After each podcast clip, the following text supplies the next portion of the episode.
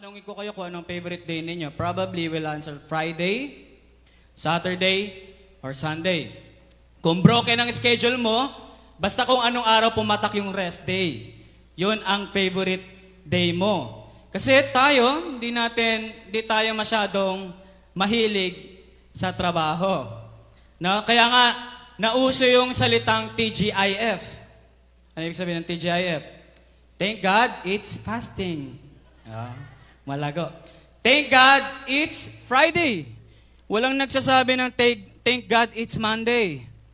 Diba? Lagi tayo nagpapasalamat. Friday na. Kasi ibig sabihin ng Friday, tapos na yung ating working week. Kapag dumarating yung bagong taon at nagkaroon kayo ng bagong kalendaryo na galing sa Generics Pharmacy, Generics Pharmacy lang po, wag yung mga galing sa Tanduay. Iba po yung mga larawang nandoon. Na, pag meron pong bagong kalendaryo, ang una nating hinahanap ay yung long weekends. Walang naghahanap ng longest working week at nag-excited siyang hanapin somebody, ito yung pinakamahabang linggo ng trabaho. Walang ganon. We as humans, we love rest more than work. Tama ba? Kung pwede nga lang magpahinga eh. Magpapahinga na lang tayo habang buhay. Di ba? Parang ibang pahinga na yun. Ah. Pero ang sarap magpahinga, pero ayaw mamahinga. Di ba? So, kaya nga nauso, no? May nakita akong t-shirt dito nakalagay. Di bali ng tamad, hindi naman pagod. Di ba?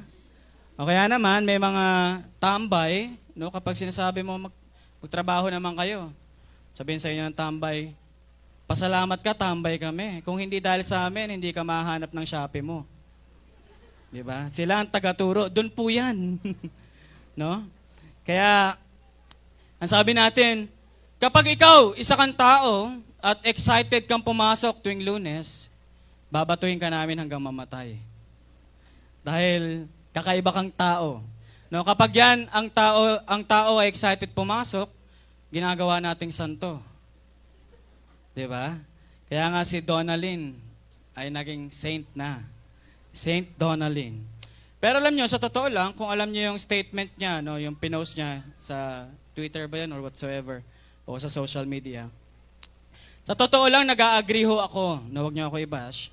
Nag-agree ho ako sa lahat ng sinabi ni Donalyn Bartolome. Wala ho ako nakikitang problema bukod doon sa salitang superstition. The only problem I see is the messenger. Mayaman kasi siya. No, dahil mayaman siya, yung kanyang sinabi sounds offensive and insensitive. Kasi mayaman siya.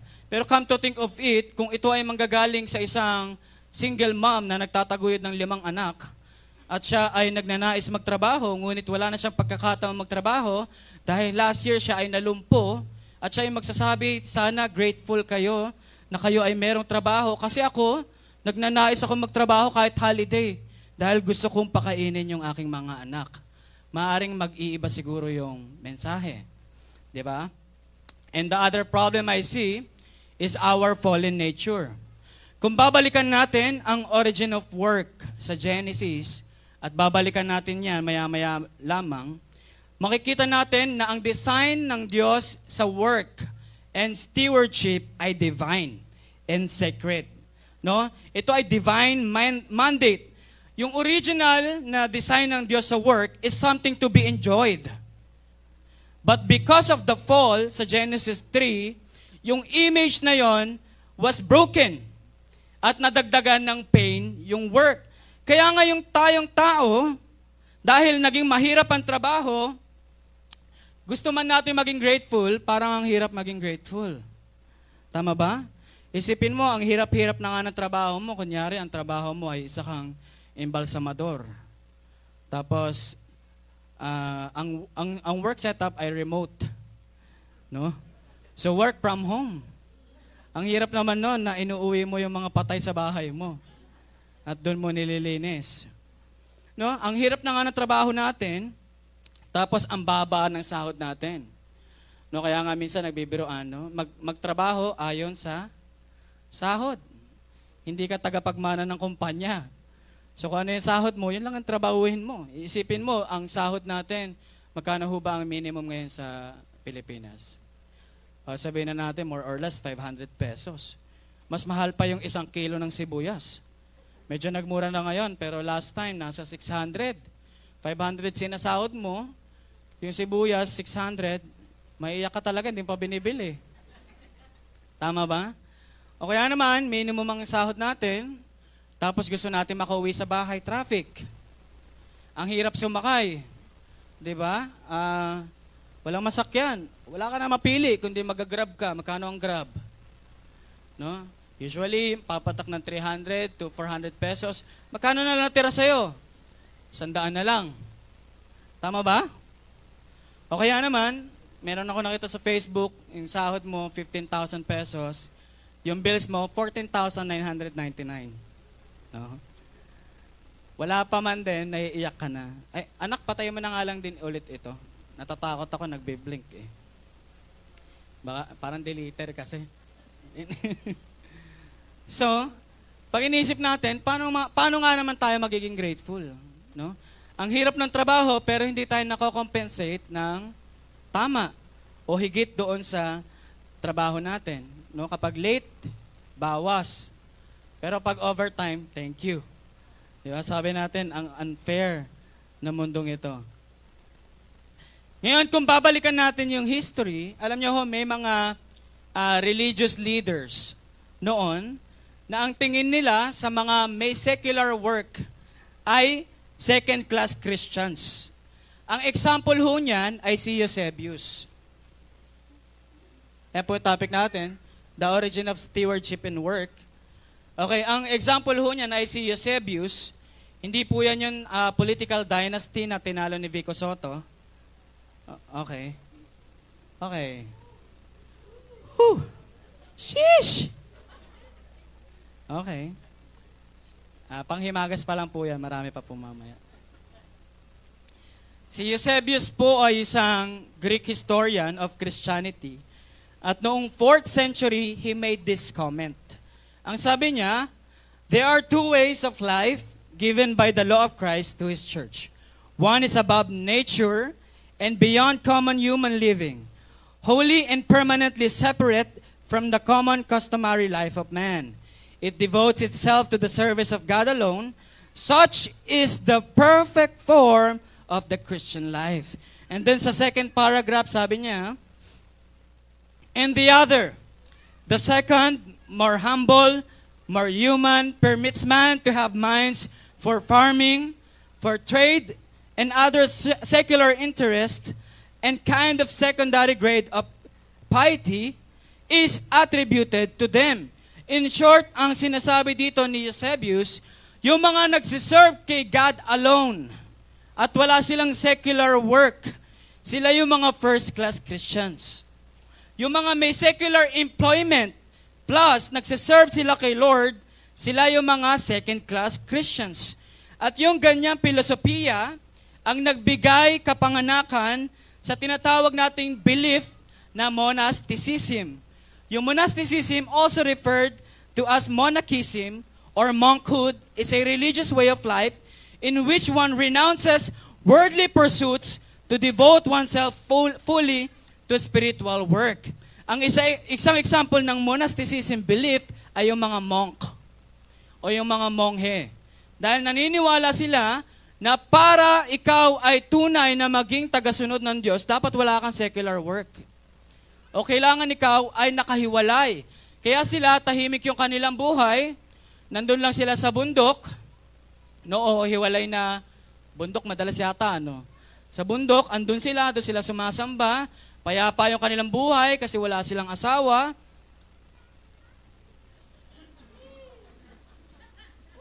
Payapa naman ho ang buhay ko. Pag hindi, yari. At higit sa lahat, hindi sila ginugulo ng kantang Jopay. Na yung utak ko po ay gulong-gulo na. Kumakain ako, nag-aaral ako, tumutugtog sa utak ko yung Jopay. Huwag ka nang gusto ko na mawala. No? Sila ho yun. Pero ang tanong, totoo ba yun? Kasi sa panahon natin ngayon, Maraming mga mananampalataya, meron silang secular work. Paano natin ipagdudugtong yan? No? Balik tayo sa origin of work para maintindihan natin ano ba yung disenyo ng Diyos sa work. Kaya naman tayo lahat sa Genesis 2:7-15. Basahin ho natin ang passage nating pag-aaralan ngayong araw. Sabay-sabay ho tayo, nilikha ng Panginoong Diyos ang tao mula sa lupa. Hininga niya sa ilong ang tao ng hiningang nagbibigay buhay.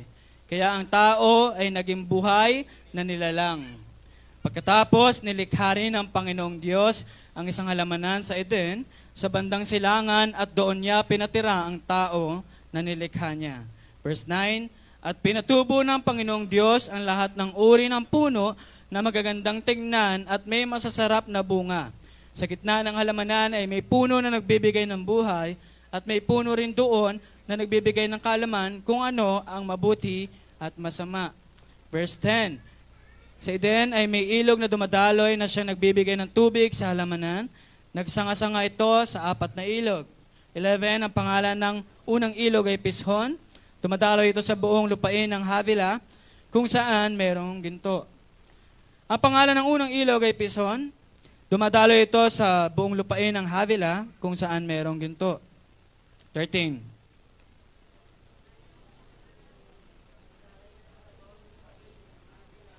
Kung saan merong ginto. Verse 14.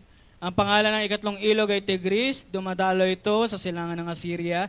At ang ikaapat na ilog ay sa Euphrates. Last verse. Pinatira ng Panginoong Diyos sa halamanan ng Eden ng taong nilikha niya para mag-alaga nito. Tayo ay manalangin. Panginoon, samahan niyo po kami sa dakilang araw na ito. Buksan niyo ang aming isipan at ma-enjoy namin ang pag-aaral ng katotohanan ng iyong salita. Sa pangalan ni Hesus. Amen. Tayo po ay makakaupo na. Kung makaka-request ho ako, pengihon tubig. No, na yung kantahan kasi kanina, sinagat yung aking lalamunan eh. Kaya nga eh. Gusto ko kasi mas mataas ako kay Neil. So bakit sacred ang work? Number 1. Because God created humanity for work. It was a design. It was a creation mandate.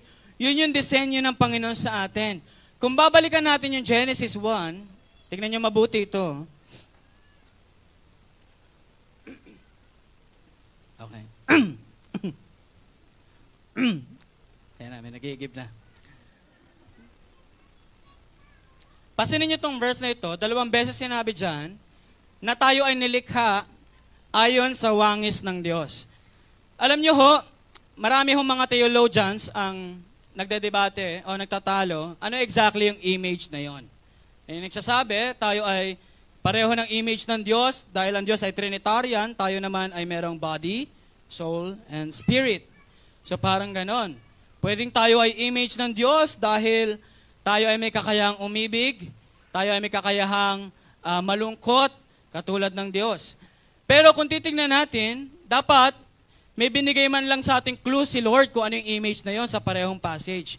At kung ano yung clue na yon na ipinakita sa atin ng Panginoon, ay yun yung sinasandwich ng dalawang ito, yung nasa gitna. Ano yung sinabi dyan? Sila ang mamamahala sa lahat ng uri ng hayop, mga lumalangoy, lumilipad, lumalakad, at gumagapang. Ngayon, ano ang ibig sabihin, kung ito lang ipagbabasihan nating passage, ano ang ibig sabihin ng made in the image of God? Ang ibig sabihin nun is just like God, we are given the power to rule and dominion. Parang si Lord. Parang ganito, ako ang lumikha diyan, ako ang lumikha ng mundo, dapat ako ang mamamahala dyan kasi ako ang may-ari niyan. Tama ba? Pero kayo, dahil katulad ko kayo, kaya nyo ring pamahalaan yan. Nasusundan? Kumbaga parang tayo yung little gods ng mundo at tayo yung magro-rule. Tayo yung magiging dominante at tayo yung mamamahala ng nilikha ng Diyos dahil tayo ay image of God in His creation. Amen. Doon pumapasok yung stewardship and work. Ang madalas ko na lang sasabihin ay work. Okay? Kasi, to be a good steward, you need to work. Okay? So, ang madalas ko na lang sasabihin ay ang salitang work. It's a natural law. Pag sinabing natural law, parang ganun tayo prinogram. Diba? Tignan nyo, pag binalikan nyo yung Genesis chapter 1, sabi niya yung araw para tumanglaw sa umaga. Yung buwan at bituin para magbigay tanglaw sa gabi. Yung mga ibon para punuin yung himpapawid. Yung mga isda para punuin yung katubigan. Yung mga halamanan ay para mamunga. Ngayon, pagdating sa tao, wala tayong gagawin. Pagdating sa tao, wala tayong ambag. Walang ambag. Manny, Albert, wag muna kayong kabahan, ha? Mamaya pa yung ginawa nyo last week. Gigil nyo ako. Mamaya kayo. Sabi nila, kasi last week may ginawa silang kasalanan sa akin, eh. Sabi nila, Tay, baka sabihin mo kami next week. Ano? Baka sabihin, kayo ang mensahe ko. Mamaya kayo. Kayo mo ko dyan. Ano, walang ambag ang tao? Anong gagawin nila Eva at Adan? Magtitingtang na lang. It's a natural law. Di ba parang nung nilikha niya to, eto, dito ka, para dito ka. Nilikha niya to, para dito ka. Nung nilikha niya tao, para saan siya? Para mamahala ng creation. It's our divine mandate. Yun yung disenyo natin. That's how we programmed. Yun ang ginawa sa atin ng Panginoon. Alam nyo, pag iniisip ko ito, di ba ito ay nagpapakita ng talino ng Diyos? Bakit? Ba't ko nasabi? Alam nyo, kahit sa anong klaseng organisasyon, pag walang leadership, magulo. Kahit anong klaseng org, pag walang leadership sa organisasyon na yan, magulo yan. Kahit sa lipunan, sabihin na nating imperfect ang government, pero kapag walang government, mas magulo. Kung sino-sino ang gustong mamuno, sino-sino ang gustong maghari. Tama ba? Kaya naniniwala ko, ito ay talino ng Diyos to maintain His creation. Naglagay siya ng isang species, ng isang, ano ba species sa Tagalog? O basta nila lang, na mamamahala ng creation. To be the leader of His creation. Kasi kung walang mamumuno, magiging magulo ito. Balikan natin yung sinabi ko nung una kong message sa Origin of Creation. Sabi ko, of all the views on cosmogony yung pag-aaral ng beginning of the universe, the biblical creation alone realistically explains the existence and order of all things. Naniniwala ako dito. With all my heart, with all my mind, naniniwala ako na kaya ang ayos-ayos ng mundo kasi nilikha to ng Diyos. Kung ito galing sa evolusyon, ang gulo nito.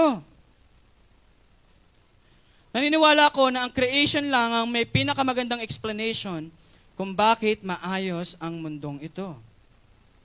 Isipin nyo kung totoo ang evolusyon, bakit may mga unggoy pa rin hanggang ngayon? Kung totoo ang evolusyon, bakit yung iba pa unggoy pa lang? Joke lang. Kung totoo ang evolusyon, bakit ang tao lang ang nag-evolve sa ganitong antas? All the other living creatures works on their instinctive skills. But only humans has cognitive skills. Bakit tayo lang ang nag-evolve sa ganitong antas? Imagine niyo kung nag-evolve lahat ng ganitong antas. No, sa ganitong antas, yung ganitong pag-iisip, ganitong kakayahan, ang gulo niyan. Ang gulo ng mundong ito. Kunyari, nag-aaral ka sa PUP. Sino dito nag-aaral sa PUP? Biruin mo, nag-aaral ka sa PUP, tapos may nag-enroll na elepante. Kakasya pa ba kayo doon? Di na kayo kakasya. Eh kasi magkasintalino na lang kayo eh. Di ba? O kaya naglalaro ka ng basketball, tapos ang bantay mo, giraffe. Makascore ka ba nun? Di ba? O kaya naman, merong swimming competition. Tapos kalaban mo, pating.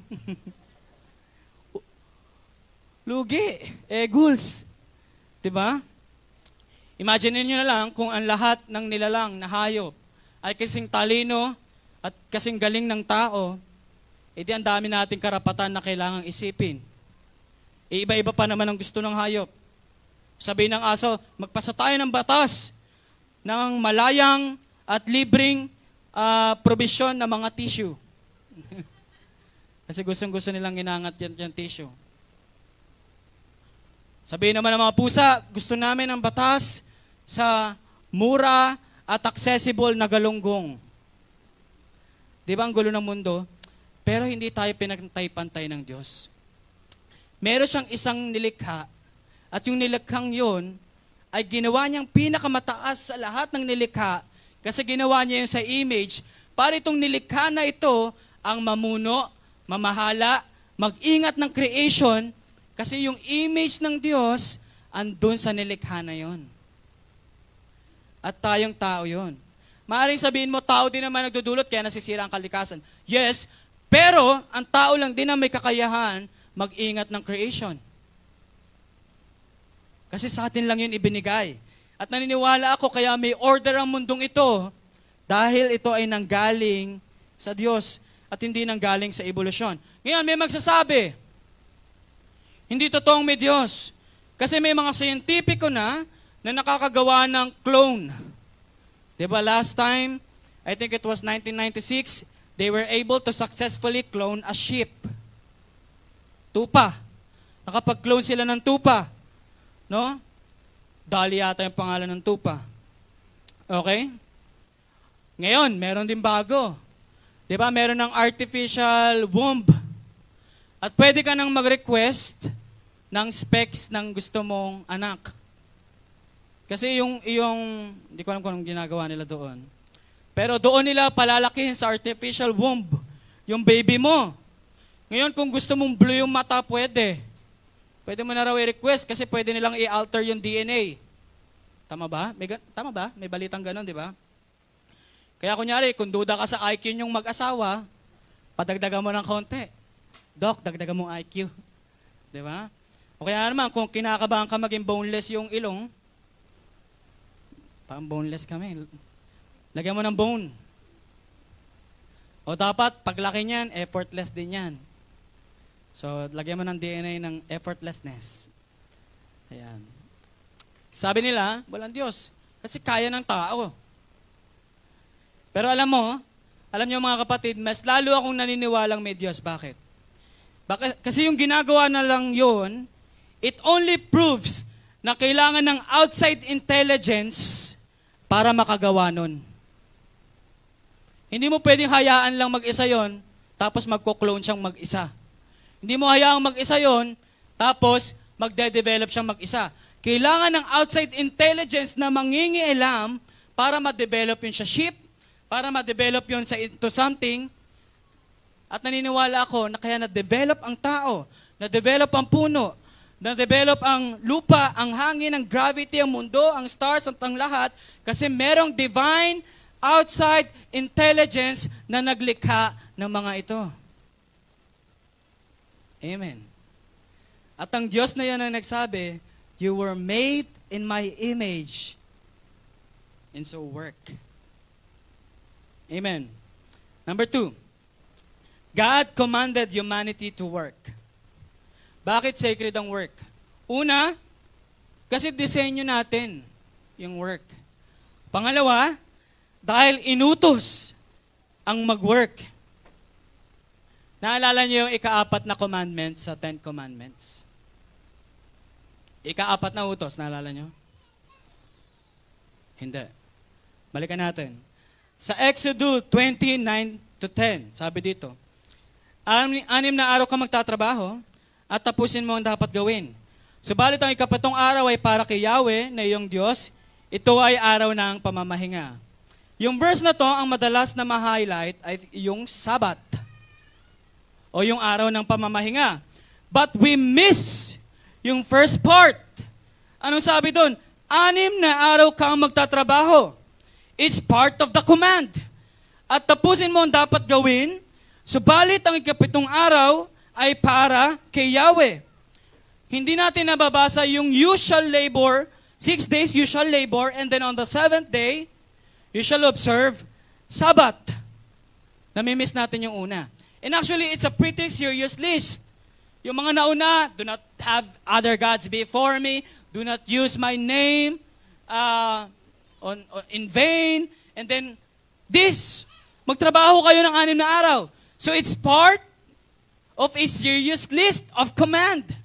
At ang sabi ng Panginoon, dinisenyo ko kayo para magtrabaho ng 6 na araw, at yung ikapitong araw ay dapat ay inilalaan niya sa akin.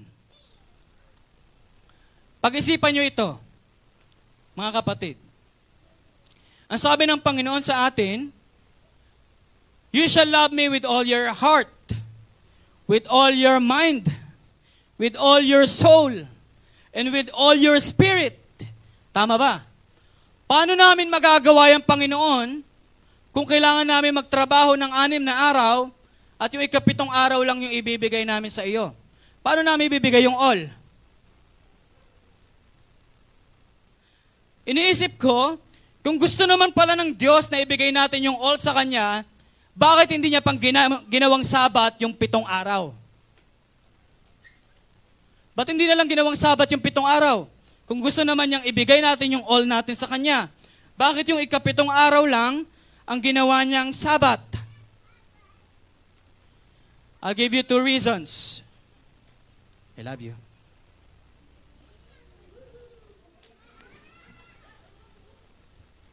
Sweet ka pag sa church, ha? Sweet po lagi yan, sweet po lagi. Nanginginig na ako. Mamaya na to. Okay. I'll give you 2 reasons why. Kasi malaman. Number one,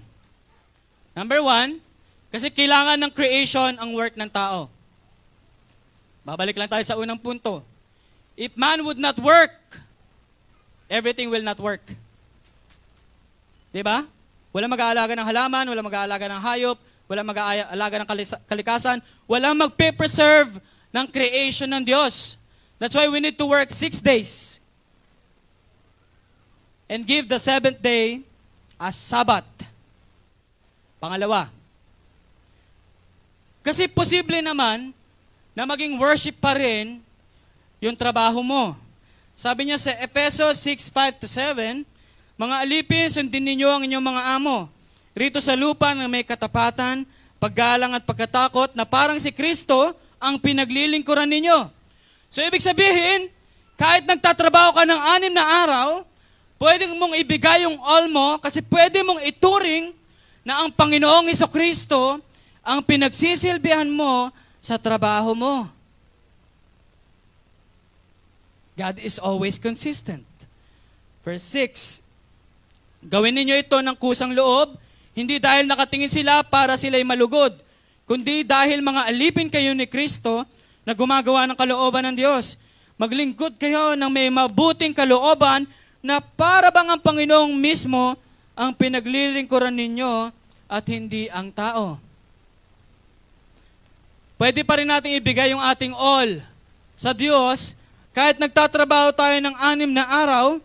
Kasi kahit yung trabaho natin, yung work can turn into worship when work is done for God's glory. Kaya dapat mag-iiba na yung ating tingin sa trabaho. Oo, maaaring kapos pa yung sahod sa trabaho natin, pero ito'y biyaya ng Diyos sa atin. At pwede natin paglingkuran yung ating mga amo. Hindi dahil sila yung ating pinaglilingkuran, kundi ang pinaglilingkuran natin ay yung ating Panginoong Hesus. Amen.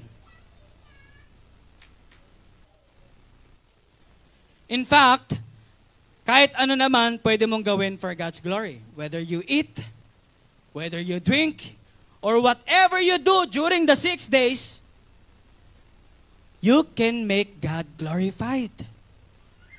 Amen. Kaya kahit yung buong linggo, kahit sabihin mo, may 6 na araw kasi kung tatrabaho kayo, hindi ko mag-glorify si God. No. You can glorify God in whatever you do. At actually, dapat gino-glorify mo ang God in whatever you do because that's also a command. when you are a believer. Amen. Kaya hindi tayo naniniwala sa monasticism. Na kailangan wala kang trabaho para mapaglingkuran mo ng buo ang Diyos. Hindi. Kahit may trabaho ka, pwede mo mapaglingkuran ng buong-buo ang Diyos. Amen. Tanong, paano pastor pag 4 days lang yung work? Sana all. Inom lang ako ha. Patugtog ka muna dyan. Commercial muna tayo. Ads.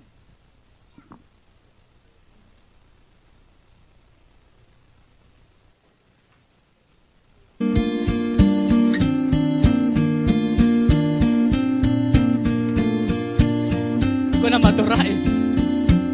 Jopay yung patutugtog eh. Huwag Jopay.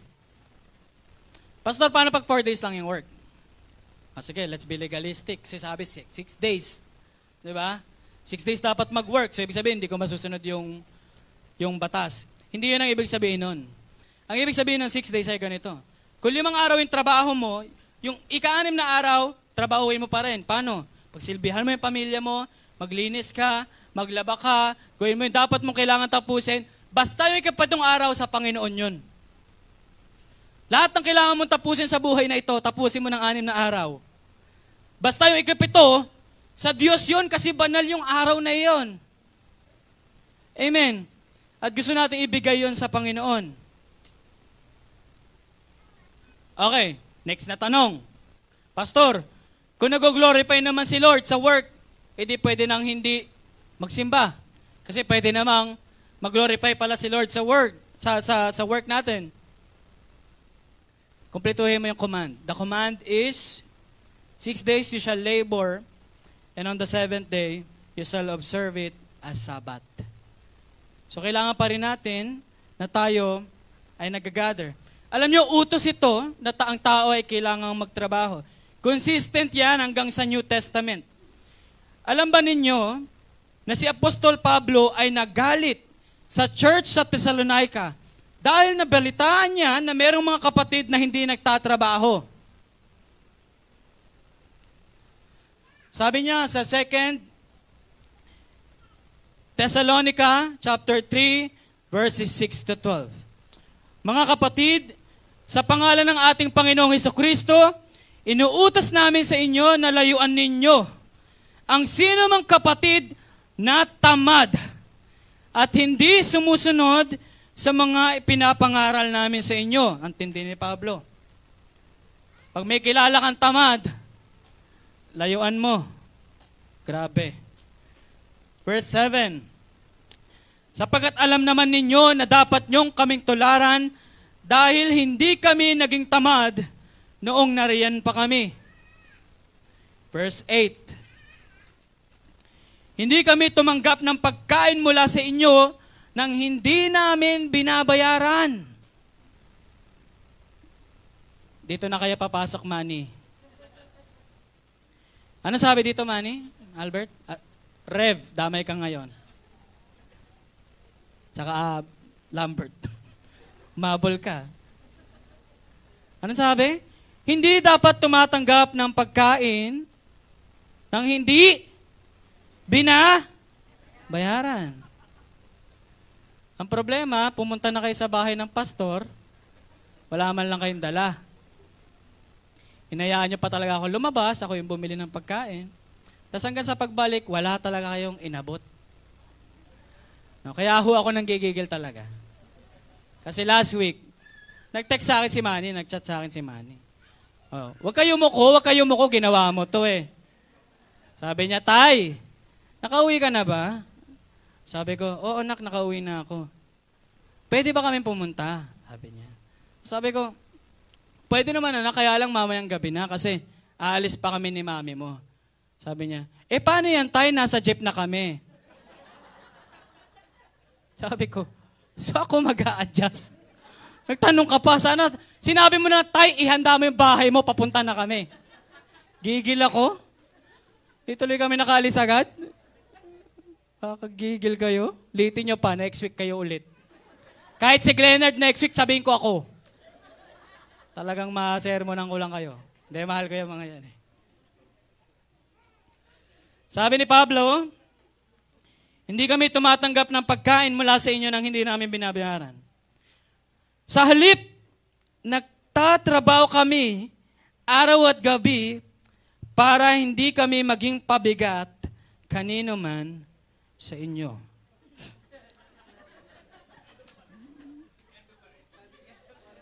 Kayo pa rin ba ito? Wait lang.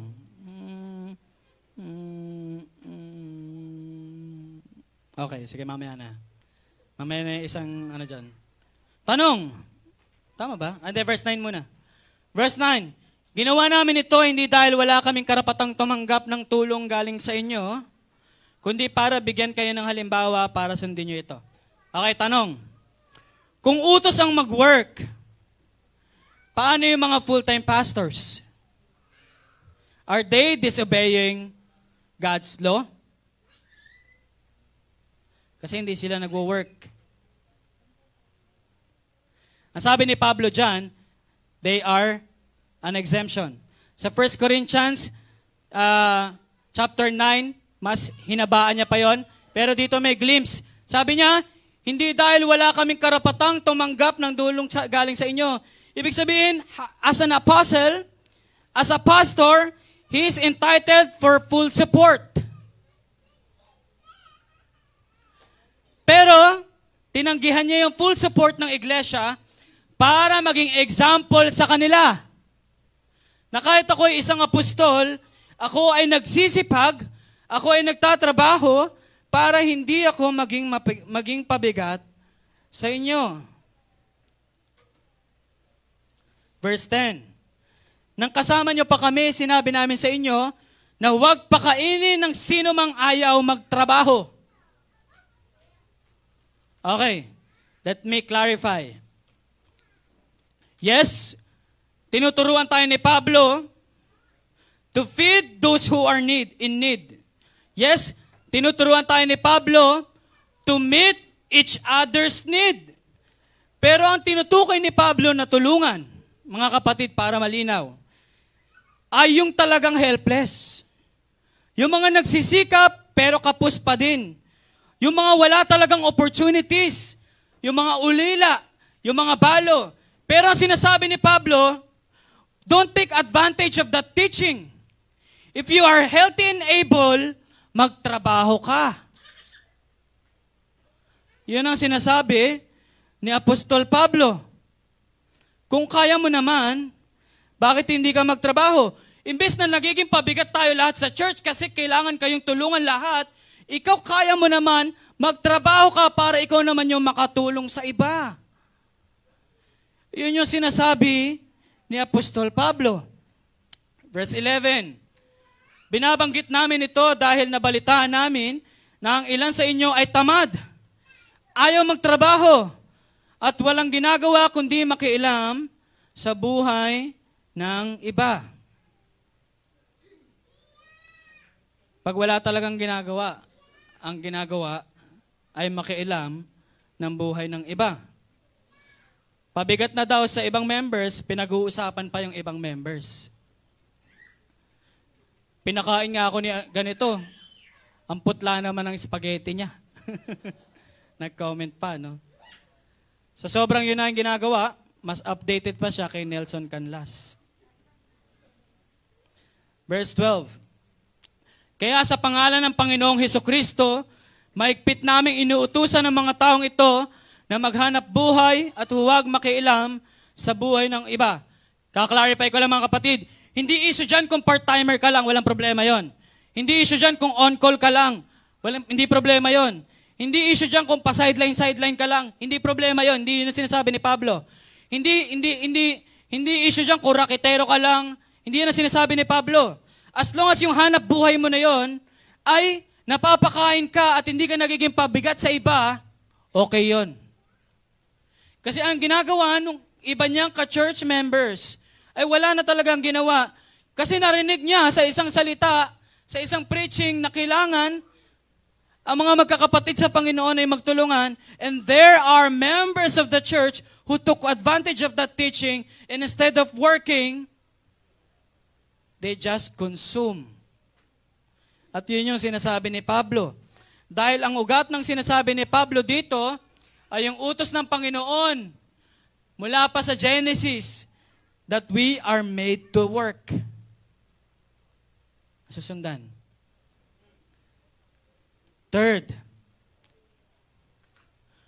work is a gift of God to humanity. Work is a gift of God to humanity. Ang trabaho ay regalo ng Diyos sa tao.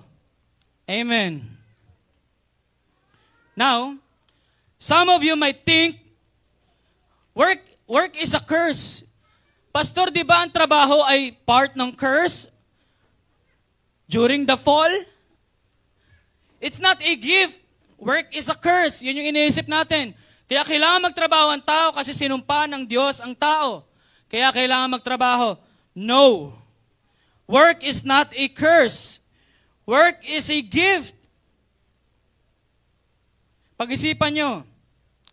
Kung hindi nagkasala si Eva at Adan, ibig sabihin wala na silang gagawin. Kasi work is a part of the curse. So kung hindi sila nagkasala, wala na silang gagawin. Maglalandian na lang sila habang buhay. Hindi ganon. Kasi even before the curse, the work existed. Genesis 2:15 says, pinatira ng Panginoong Diyos sa halamanan ng Eden ang taong nilikha niya para mag-alaga nito. Stewardship was the first work of humanity. Ang mag-alaga ng creation ng Panginoon. That was the divine design of work.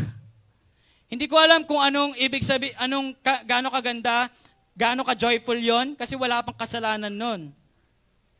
Eh ano nangyari nung fall? Ano nangyari nung nagkasala ang tao? Nung nagkasala ang tao, nangyari ganito. Dinagdagan ng pain yung work. Hindi nagkaroon ng work dahil nagkasala ang tao, ang nadagdag yung pain sa work.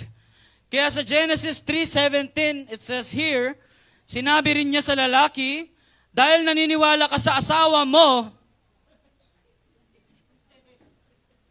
I love this verse. I should use it often. Sinabi niya sa lalaki, dahil naniwala ka sa asawa mo, kumain ka ng bungang punong kahoy na ipinagbabawal ko sa inyo, susumpain ko ang lupa.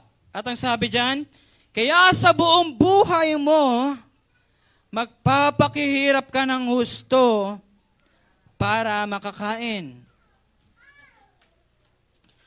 The same law with the woman. Ang panganganak ay hindi after the fall. Kaya nga, even before the fall, God said to the humans, fill the earth. So, ibig sabihin, yung panganganak ay disenyo. Kaya lang nung nagkaroon ng fall, dinagdagan ng pain yung pregnancy. Nasusundan. So, pregnancy and work existed before the fall. What happens after the fall was pain added to work and pain added to pregnancy. Pero pag-isipan ninyo ito. Despite the pain, giving birth is a joy. Kahit masakit manganak, kapag nakita mo na yung anak mo, hindi ba sobrang ligaya na makita mo yung kamukha mo? Masaya ba kayo kamukha nyo? It's a joy, it's a gift. Even there is a pain, it is still a gift. Amen. And that goes the same way with work. Even work is painful, mahirap, it is always a joy to reap what you sow. Kapag ikaw magsasaka ka, pinaghirapan mo yung sinasaka mo at nakita mong namunga, masaya pa rin yun kahit mahirap. Kung ikaw meron kang negosyo at napupuyat ka, maaga ka nang gumigising, 3 a.m., gising ka na, at umuwi ka ng gabi, pero na-accomplish mo, masaya yung mga customers mo, satisfied yung mga kliyente mo, it is a joy despite of the pain. Why? Because work by original design is a gift. Amen. Ito ay regalo ng Diyos sa atin. Work is a gift from God for four reasons. Number one, because it is a means of glorifying God, our Creator, by using the skills He gave us. No, kapag ginagamit mo yung talino mo para ma-accomplish mo yung trabaho, kapag ginagamit mo yung lakas mo para bumuhat ng mga mabibigat na bagay, pinapakita nito kung gaano kaganda kang creation. At dahil napapakita nito yung ganda ng creation na ginawa sa iyo ng Lord, the Lord is being glorified. Nag-glorify nga siya kasi ang ganda ng bulaklak eh. Nag-glorify nga siya kasi lumilipad yung mga ibon eh. Lalo siya mag-glorify sa iyo kasi nakikita niya, ang ganda ng pagkakagawa ko dito. Ang tali-talino niya. Ang galing-galing niya magtrabaho sa bagay na yon. And God is being glorified in our work. Amen. Number two, it prevents us from idleness. Alam niyo ho ba na regalo ang trabaho dahil kapag busy ang tao, mas hindi siya prone magkasala. Regalo yun sa mga Kristiyano para hindi tayo maging idle. Kasi kapag idle ang buhay, mas prone tayo sa pagkakasala. Wala ka maisip, wala ka magawa eh. Diba? May isa-isipin mo, bored ako, saksakin ko kaya ito. Wala ka magawa eh.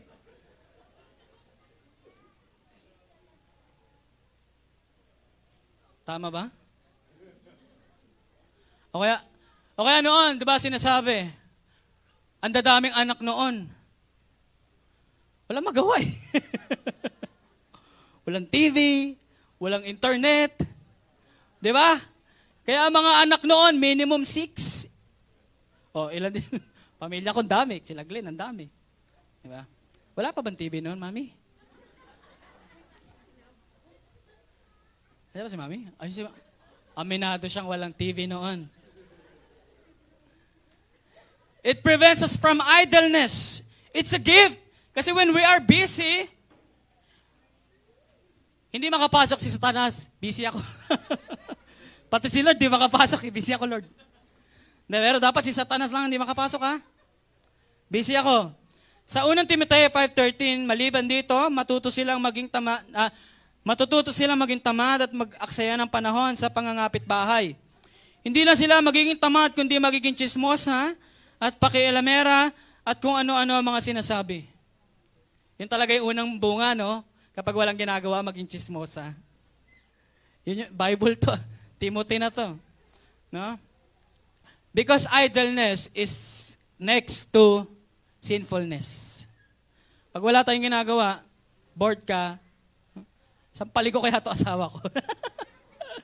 Buti lang, busy tayo, hindi tayo sasampalan. Verse 3. It means of serving God. Minensyon ko na kanina yung verse. No? Kapag may trabaho kayong trabaho na yon, pwede mong gamitin para sambahin ang Diyos. Sabi ni Martin Luther, there is absolutely no difference, walang pagkakaiba, before God, sa harap ng Diyos, though there may be before men, between one who preaches the word and one who washes dishes. Sabi niya, walang pagkakaiba sa harap ng Diyos. Ang isang taong nangangaral ng salita ng Diyos at isang taong naguhugas ng pinggan. Ang sabi ko naman kay Martin Luther, ako pareho yun. Ako ang tagapangaral ng salita ng Diyos at pag-uwi, ako rin ang tagahugas. Kaya wala talagang pagkakaiba. Oh my God. Ba't ko nire-reveal to dito? I should be ashamed of myself. Anong punto doon ni Martin Luther? Kahit yung pinakamababang trabaho yan, at tingin mo ito yung pinakamataas na trabaho para sa Diyos, mga mangangaral, mga preacher, mga pastor. Pareho lang yan. Kasi pwede mo i-glorify, in terms of glorifying God, ha? But in terms of effect to man through discipleship and evangelism, magkaiba. Pero in effect to glorifying God, pareho. Kasi kung nangangaral ka ng salita ng Diyos, At kung ikaw naman ay nagtatrabaho, pareho niyong ginagawa yon para sa kaluwalhatian ng Diyos, pareho lang yon. Amen. Lastly, it means of serving humanity.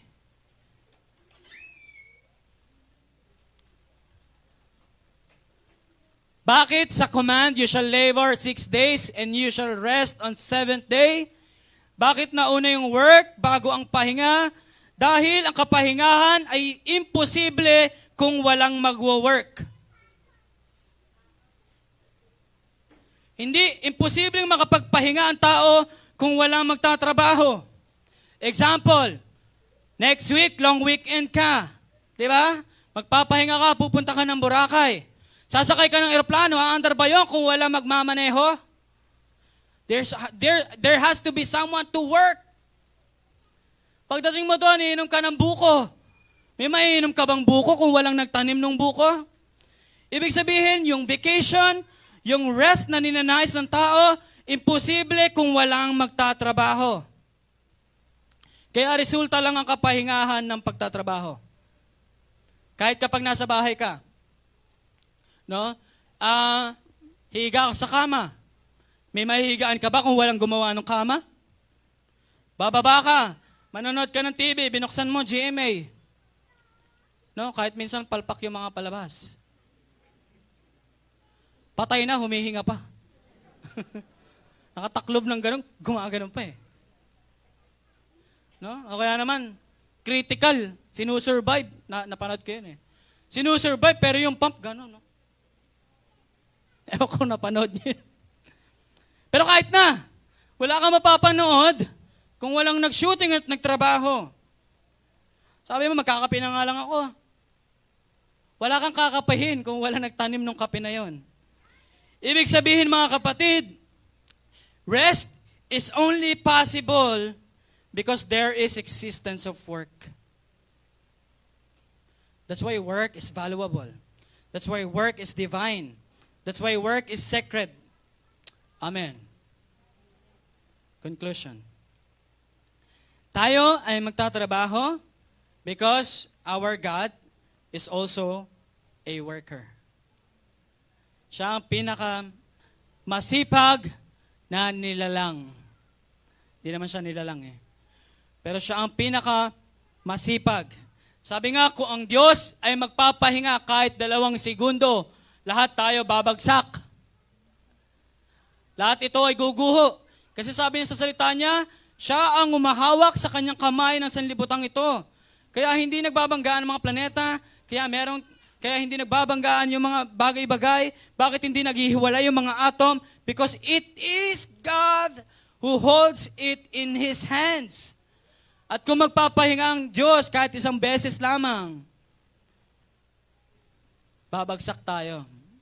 Sinabi naman ni Pastor Glenn, yung 7th day na kapahingahan, hindi yun kapahingahan na nagpahingaan Diyos talaga. Kundi kapahingahan kasi tapos na siya sa creation. Ang Diyos ay hindi nagpapahinga, ang Diyos ay hindi napapagod. John 5:17. O, dapat nandito ka na, Lambert eh, no? Para hindi kita ma-mention next week. O, excuse na siya. Diba?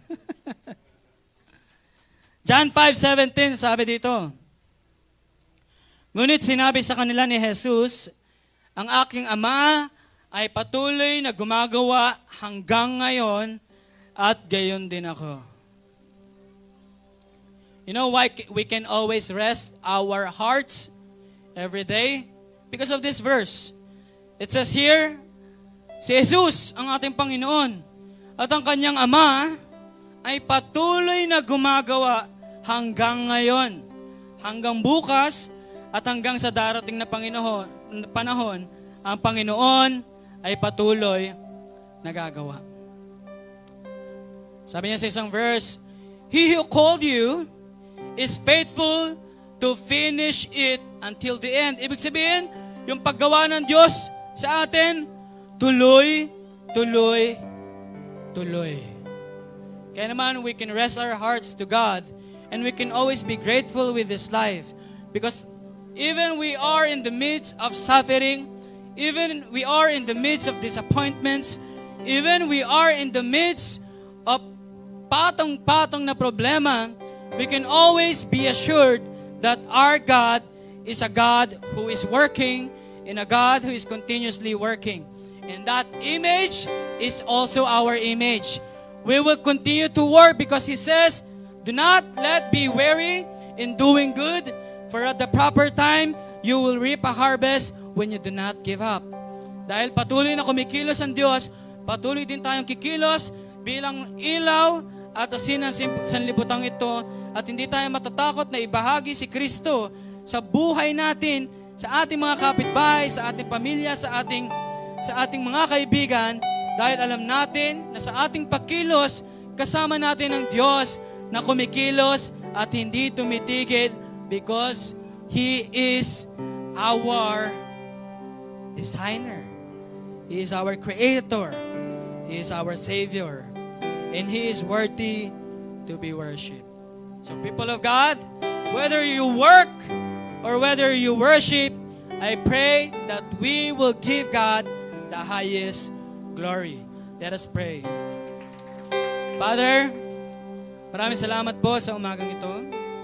Salamat at pinaalala mo sa amin ang kagandahan ng work and labor. Mahirap man i-grasp because we are already in a state of fallenness. We are already in a state of our depravity. Mahina na yung aming laman. Kahit yung aming espiritu ay gusto, ang aming laman ay mahina. But Lord, help us to be grateful with all your provisions. Grateful, Lord, sa mga bagay na ibinibigay mo sa amin, bagay na ipinuprovide mo sa amin. Salamat sa pagpapakita sa amin ngayon na kami, bilang iyong nilikha, ay nilikha mo para sa pagtatrabaho. At pagtatrabaho ngayon ay hindi lang para sa tao, kundi para ibigay ang kaluwalhatian sa iyo at sa iyo lamang. Salamat, Ama, sa iyong mga salita na napakinggan namin. Purihin ka sa pangwalang hanggan sa pangalan ni Jesus. Amen.